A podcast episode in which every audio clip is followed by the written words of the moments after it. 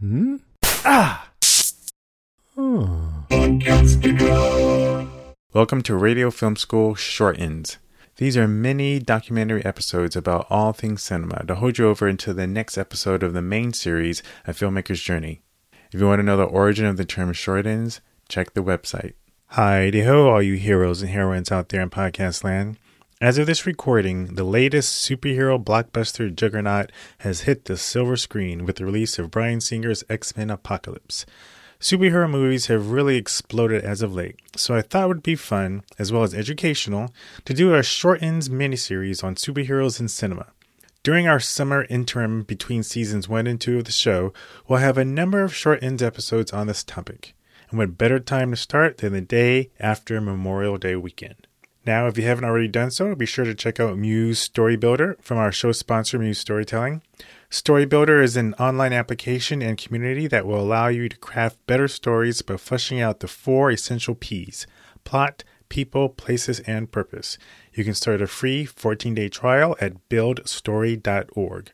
We're also supported by Wipster, a video collaboration service that allows you to efficiently and effectively gather feedback from clients and colleagues. Go to wipster.io and use the offer code Radio Film School, all lowercase and all one word, and you'll get your first seat for only $13 a month. We thank Muse and Wipster for their support. Now, look to the sky. It's a bird. It's a plane. It's a corny sponsorship transition to the main show.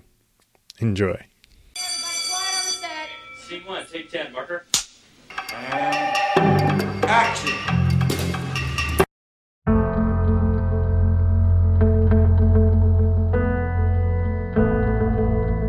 Adaptation the art of taking a story in one medium, then retelling or remaking that story to fit a new medium, or a different version of the same medium. The most common adaptations are books adapted to film or television. You can have plays and musicals adapted to film, TV programs adapted to film, films adapted for television, short films adapted for feature films. You can go the other way around with feature films adapted to stage plays. Disney's The Lion King comes to mind. One area where you see a lot of adaptation, particularly in the last few years, is comic books to movies. This year alone, there are seven major motion pictures adapted from superhero comics. Uh, there's Deadpool, Batman v Superman, X Men Apocalypse, the Teenage Mutant Ninja Turtles, Suicide Squad, and Marvel's Captain America Civil War and Doctor Strange. We just can't seem to get enough of superhero movies. And based on the slate of films laid out by Disney's Marvel and Warner Brothers DC, the trend is not going to slow down anytime soon, with plans laid out as far as the year 2020. Well, today we're going to look and talk about adaptation, specifically how it relates to superhero movies. But the lessons learned have a wide range of applicability. I'm Ron Dawson, and this is Radio Film School Shortens, our superhero cinema series special. That's a lot of S's.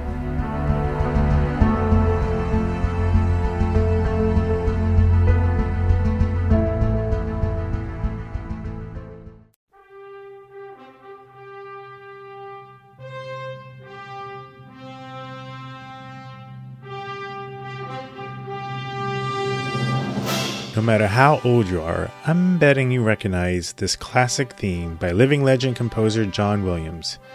It is the theme for Superman. I remember the first time I saw the 1978 classic directed by Richard Donner. Just like the advertising promised, I believed a man could fly. At the time, I wasn't a super huge comic book fan or anything, no pun intended, but I was a big enough fan to know Superman. I mean, come on, who didn't know Superman?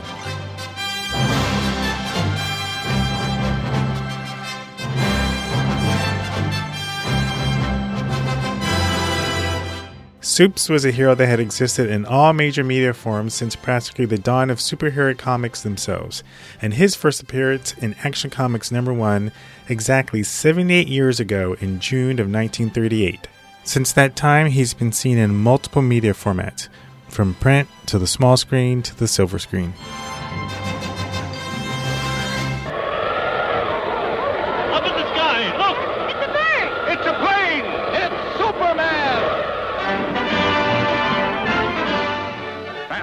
Speeding bullet. more powerful than a locomotive. In the great hall of the Justice League, there are assembled the world's four greatest heroes, created from the cosmic legends of the universe. Superman, The hell's that? Easy, miss.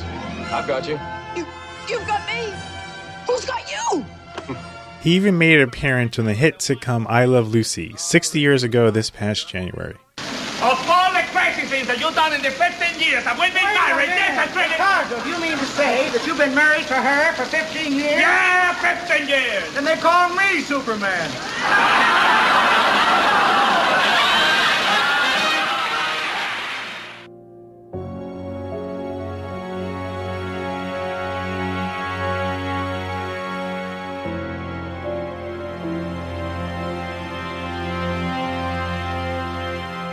But something happened along the way of Superman movies that plagued it.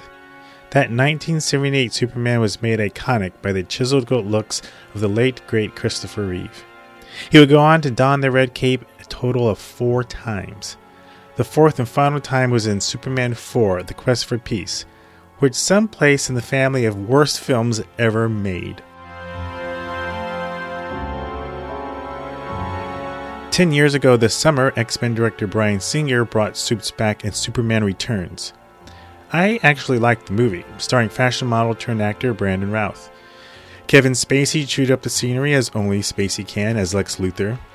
But despite having a relatively decent Rotten Tomatoes score of 76%, the film is generally looked at as a disappointing return.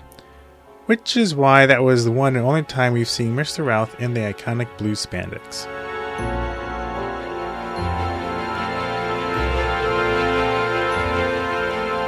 Then in 2013, Watchmen and 300 director Zack Snyder directed what many thought would be the quintessential Superman flick, Man of Steel.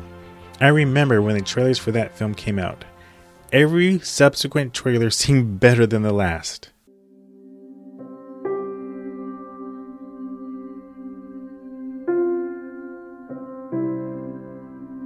Goodbye, my son. Our hopes and dreams travel with you. He'll be an outcast. I'll kill him. How? He'll be a god to them.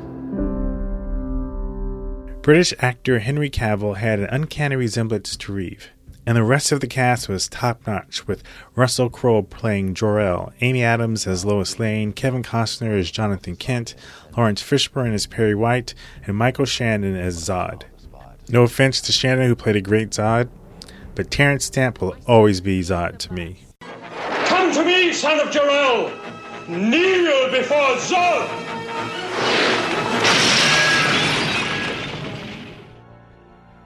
Yet when Man of Steel came out, it had significant criticism, particularly from die-hard Superman fans who felt the actions of Superman at the end of the movie were out of character. Now, spoiler alert if you haven't seen Man of Steel, but at the end, he kills Zod, snaps his neck right in half. Superman is not supposed to kill, which personally I never quite understood that argument for this movie because in Superman 2 from 1980, a movie that is beloved by fans, once Zod's powers are removed, Superman crushes his hand, lifts him up, and throws him into a bottomless pit. Think about it. In that movie, Zod is rendered a mere mortal. He can do no more harm to Superman or anyone else for that matter. Yet, Supes crushes his hand anyway and throws him down to his presumed death. No one seems to have a problem with that movie. Yet Man of Steel, Zod is still as powerful as Superman and is slated that he will never stop killing people. You can't put him in prison, so Superman had no choice. Yet this film pisses off Superman fans to no end. And I'm at a loss. Anyway, as you know, the latest installment of Superman hasn't fared any better. Batman v Superman, starring Henry Cavill returning as the Man of Steel and Ben Affleck as the Cape Crusader, despite making over $800 million worldwide, has been deemed a critical failure and a box office disappointment, and has caused some major shakeup at Warner Brothers. So, what does this long history of Superman have to do with today's topic? Well, everything. Because the issue at hand, From that very first Max Fleischer cartoon to Zack Snyder's brooding and dark cinematic opus is adaptation. What, in your opinion, makes a good comic book adaptation? Um, is it a movie that is like close to the source material, or is it a movie that, regardless of whether or not it's close to the source material, is just really good? Well, I both. Like you know, you, what do you feel makes a good comic book adaptation? Well, I think that the, the same thing that makes any great fantasy movie, and by by definition, any great movie at all, it first and foremost comes down to characters and story. That's the voice of Robert Meyer Burnett. A 20 plus year veteran of Hollywood, Rob is a DGA director, editor, frequent co host on the popular YouTube show Collider's Heroes, and a voracious comic book reader and self proclaimed comic geek. He's been a Star Trek consultant to Viacom and is currently directing the Star Trek fan film Axanar, which has raised over $1 million on Kickstarter and Indiegogo combined, and until recently has been embroiled in a lawsuit by CBS and Paramount. But that's a story for a future episode of the show. Today, Rob is talking comic book adaptation. Now, the fact is, you might be making a movie about Captain America, but you better show Captain America as a very three-dimensional living human living breathing human being that has all the concerns that the rest of us have. We as an audience have to recognize ourselves somewhere in our superheroes to identify with them as people.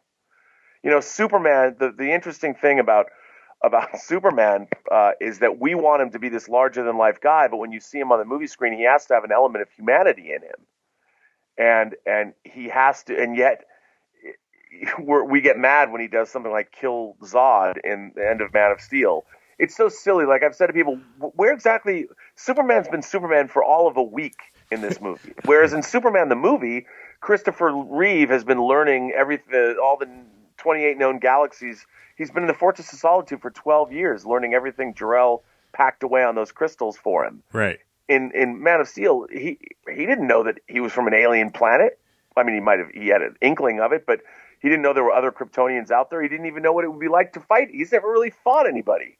So it, it's all it was all a big learning curve. Yeah. And I think that um that uh you, you know I think what makes a great comic book movie again great characters and great story that are believable and it's like, even when you're dealing with superpowers or science fiction concepts, you have to make sure that you play, you set up rules, and then you play by those rules. And and when if you don't, your movie falls apart. How closely does a comic movie need to be to the source material to be considered like a good one? Like, let's say you had a, like a really great uh, comic book movie that has great story, great characters, um, but it's like 180 degrees from what the comic was like. And let's say it's a comic that you're a fan of. Even though you can recognize it as a good movie, would you personally call it a good comic book movie if the comic it's being adapted from is totally different than what the movie they created? Well, I do. I think, look, comic books are a different medium than motion pictures. And I think that when you're eh, when you do any kind of adaptation, you're adapting and you have to think of the medium that you're working in. For instance, The Watchmen is one of my favorite comics of all time. But I was not a big fan of the movie because Zack Snyder was slavishly recreating the comic book. It wasn't very satisfying because ultimately the Watchmen comic is a whole meditation and riff on comic the comic book medium itself. And and the the idea of like for instance, as much as I like the opening credits of Watchmen, when you see those golden age characters in action, mm-hmm. Like Mothman, who's wearing a ridiculous outfit with stupid wings that don't do anything, that doesn't work. You know what you're looking at. I'm like that. That I don't believe that anybody would dress up that way. right, right. Cut to cut to Captain America: The First Avenger. When you see what Captain America was wearing into battle in World War II, it's clearly Captain America but it's a paramilitary uniform that's built for battle. And I believe Captain America wearing though though he's not wearing red, white, and blue spandex, but he's wearing a uniform that I believe in. Now that is is it right out of the comic books? No. But they've adapted the Captain America concept into a much more real world version of what a World War II soldier would need to go into combat. and it works. That's the that's the key. It's it's it's not being slavishly uh, uh, having slavish fealty to a, a comic book, you know, a four four color fantasy on the on the newsprint page, but it's the idea of what Captain America is, and you translate it over.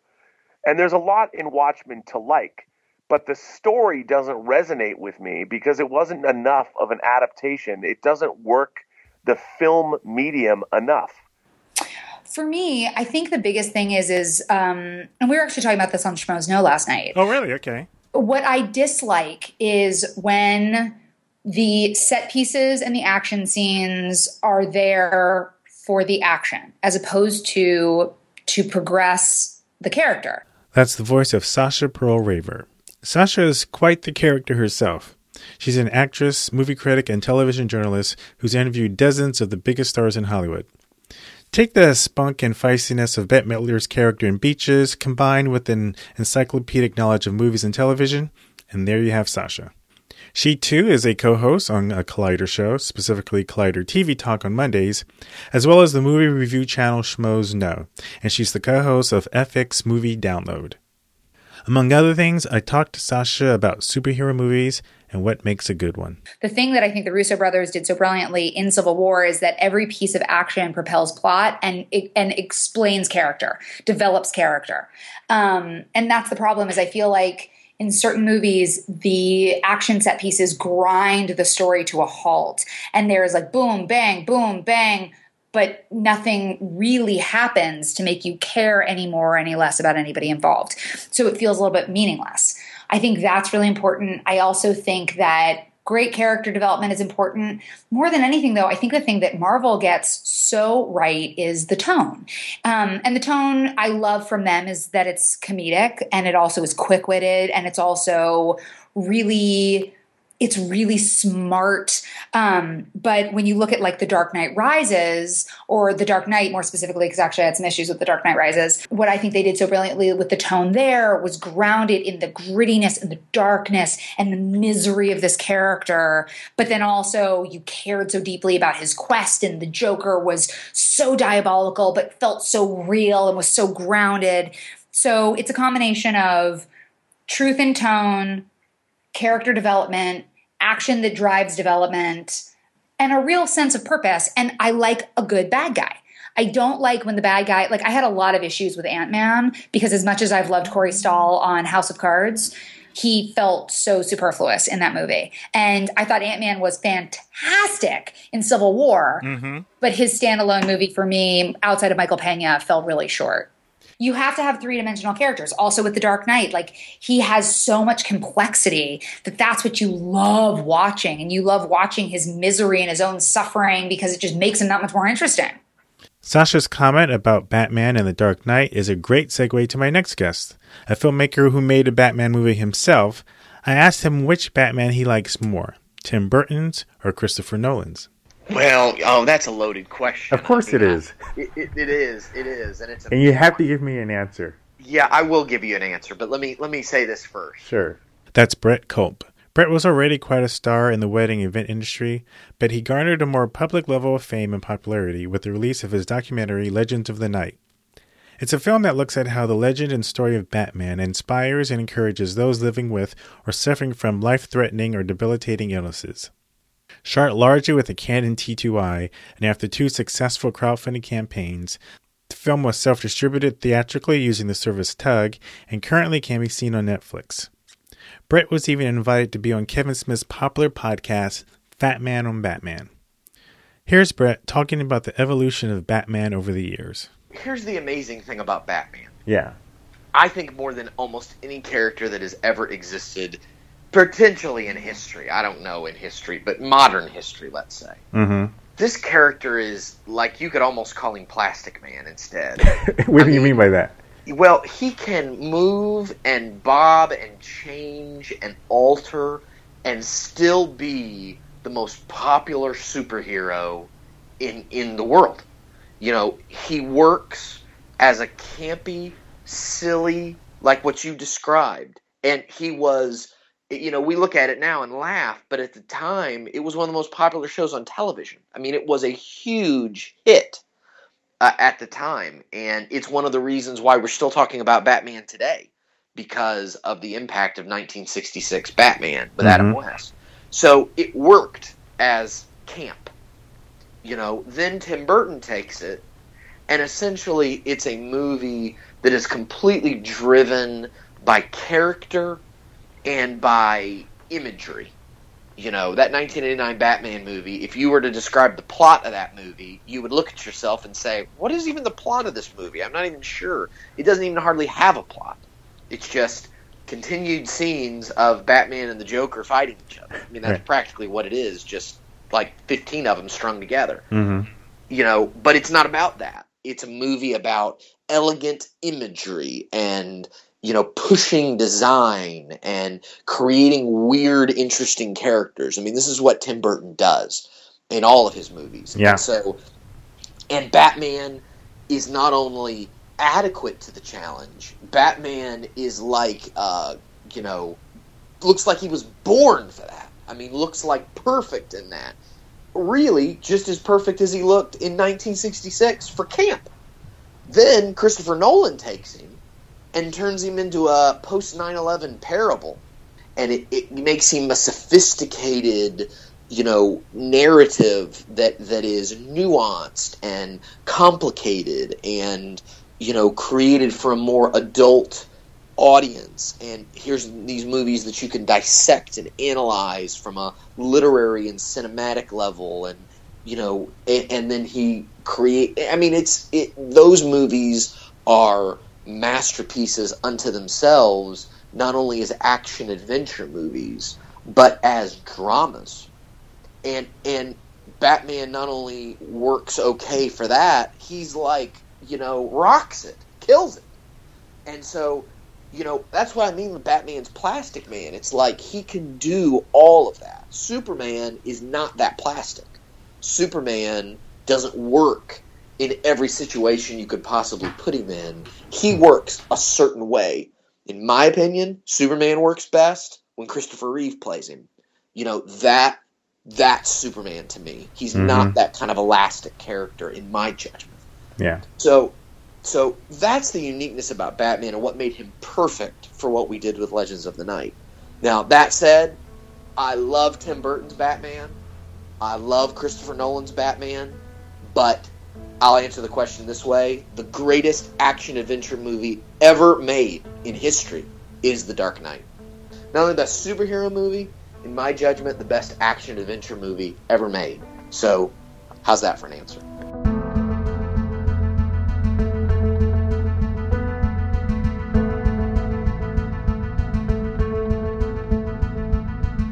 I do think that nearly everybody that works under Batman has a whole bunch of baggage that is brought by not only past stories but also by expectations of the people who own Batman about what Batman can and should be. Um, so I think there are definitely some limitations, but in my judgment, they're not limitations from Batman. They're just limitations from the people who are the custodian and owner of Batman about what they what they want that brand to be. Mhm. Um, you know, so I think there are some, but you know, when I was doing Legends of the Night, I mean, at the end of the day, Legends of the Night is an expression of my Batman. I mean, I just explained, you know, Tim Burton's Batman and Adam West's Batman and Christopher Nolan's Batman, but my Batman, as expressed in Legends of the Night, is something totally different. And people have asked me, well, which Batman is in your movie? And I say, well, it's not the Batman you ever see.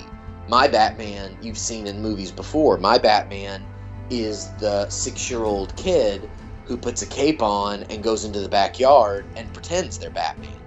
And you Mhm. know, gets to the top of the playground and looks out over the city and imagines the hero that they could be. Right. That's my Batman. That's and that to me is the most important Batman. And that Batman has absolutely no limitations, no nothing that hems them in. It, it's it's whatever we can imagine Batman to be is what he is. And I think that's the way we are as heroes, you know, that we might look at our lives and say, well, I can only be this. Well, the truth is that we can become whatever hero we can imagine ourselves to be. Within every story, we do feel some limitations, but I think most of those become from powers beyond us. And I think as storytellers, when we look at things, we can always find new ways, fresh ways of telling every story. I think those final words from Brett best hit the nail on the head. As storytellers, we can always find new and fresh ways to tell stories. An adaptation does not need to, as Rob put it, slavishly adhere to the original source material. In fact, in some cases, that might actually hurt it.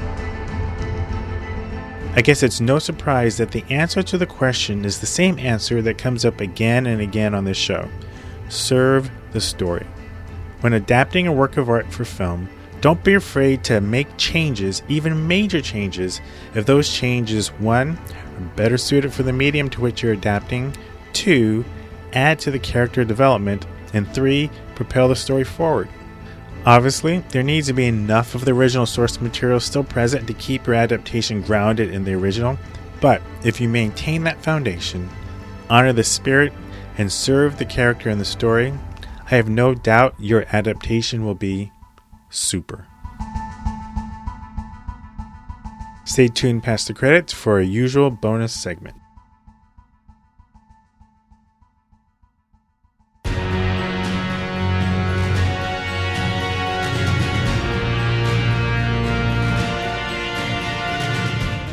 Radio Film School is a production of Dare Dreamer FM. This episode was written and produced by yours truly. Chris Hutchledge is our co producer. Radio Film School is a proud member of the Podcastica Network. Think of it as an indie label of pop culture podcasts with shows like The Walking Dead Cast, Game of Microphones, and Once Upon Podcast. If you're a comic book fan, check out Under the Comic Covers, a show geared towards indie comic titles. You can find all the Podcastica shows at podcastica.com. Aside from the movie and TV clips, of course, music for this episode was curated from freemusicarchive.org. Links to tracks are in the show notes. I want to thank our sponsors who help make this podcast possible. First, Muse Storytelling by Stillmotion. They've come out with a new online app and community called Story Builder. I've been playing around with it and I think it can really change and improve your process for telling stories of any kind. You can even collaborate with people from across the globe. Like minded individuals who have never even met can now come together to build something remarkable. Just go to buildstory.org and sign up for your free 14 day trial. No credit card is required. We're also supported in part by Wipster, the leading video collaboration tool. Upload your video to Wipster and you can start collecting feedback from clients and colleagues. If you're a Premiere Pro user, upload videos directly from within Premiere, then save comments back into Premiere. Use the offer code Radio Film School, all one word and all lowercase, and you'll get your first seat for just $13 a month. Go to wipster.io and start collaborating like a pro. You will be my superhero if you give the show a rating and review in iTunes. Just fly on over to daredreamer.fm slash iTunes to see how. You can follow me on Twitter at daredreamerfm, and you can follow the show at Radio Film School. That's it for this week. Be sure to tune in next week for our Hitchcock episode. Until then, remember if the story sucks, I don't care what you shot it with or cut it on.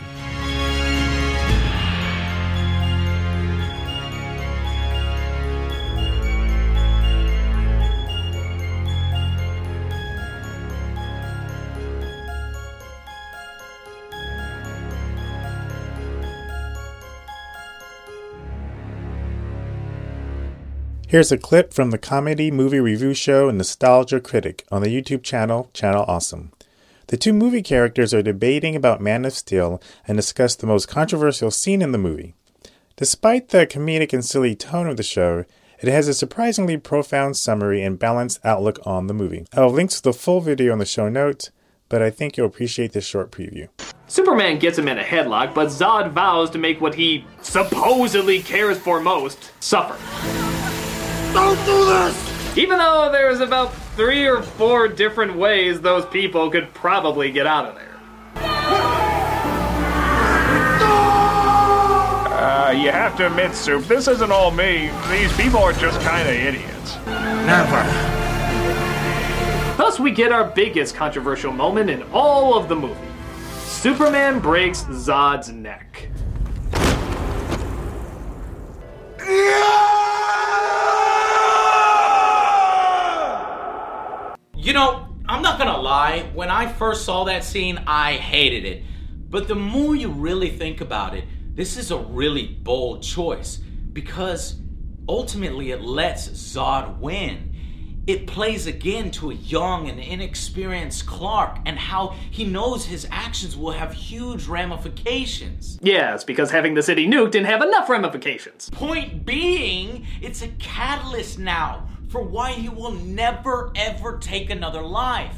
The fact that he had to do it to one of his own people, one of the last remaining Kryptonians. At that moment, he not only chooses to be human, but he makes the ultimate sacrifice for humanity.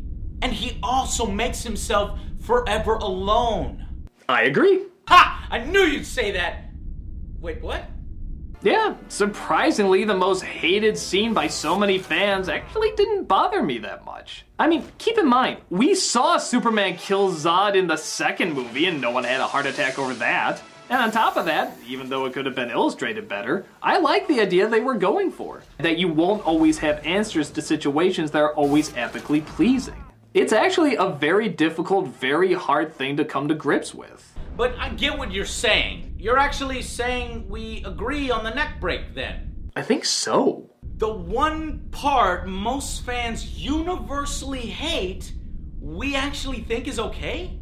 For the most part, yeah. So does that mean you actually like it, critic? I still think this movie is awful! Oh, come on, man! Huh? No, I'm sorry. I just think it's terrible. There are some things I like. All the actors to play these roles are good choices. The action scenes are awesome. And though I like the more upbeat Superman, I'm open to the idea of a darker version. But these characters have no identity. Outside of their job and how they look, you wouldn't even know that this was Clark Kent or Lois Lane if they didn't call them Clark Kent or Lois Lane. The millions of subplots are not needed and get in the way of any emotional connection we want to make. The incoherent storytelling is pointless and annoying, and as a superhero, he lets way too many people die in this. Even if he took Superman's name off of this, I still wouldn't like this stupid, illogical mess. I think you're totally wrong, critic. Everything you just said. Those characters seem boring to you because they're not as over the top or single noted as the comic book ones or the Christopher Reeves versions. It's a new kind of Superman that needs a less cliched character, okay? It needs a tougher and darker outlook because we've seen the other Superman stories already. Those are still there. And by putting the in these morally confusing lessons, that you call illogical, I see them as challenging. And there's no way to save every single buddy like in previous movies and always get your way. There's just a man struggling between what it means to be human and more than human, and trying to do the right thing. Yet he still manages to rise above it and save us all. This movie is awesome. I think I understand now. Joe. I will never like this movie. I think it's an insult to everything Superman stands for, and I will never understand how you could actually like it. Oh, nice. But just because I can't see how doesn't mean I can't understand why. Oh, because I'm a blood hungry psychopath, right? No! I mean, you are, but that's not why I think you like it. When I see this movie, I see people dying for the sake of getting violent, craving teens in the seats. But that's not what you see you see one of your favorite superheroes being tested and put through a greater challenge than ever before. And by having him witness and go through so much intensity, it makes his challenges seem greater and his struggle all the more interesting. For you, and probably a lot of the people that enjoyed this movie, you're seeing the Man of Steel go up against some of the greatest evil that he's ever gone up against because of how much damage he does. So when he rises up, you can feel all the more proud of what a terrible thing he stopped. It's not craving dark, horrible things like a maniac. It's seeing someone fight against those dark, horrible things. And not just through him holding heavy stuff, but by standing up for what he feels is important. I don't see the same thing, but at the very least, I know that's what you see. So, as long as you're viewing it because you want to see the best of strength and kindness rise up against the worst of oppression and force, all I can say is go ahead and enjoy it, man. Thanks for understanding me.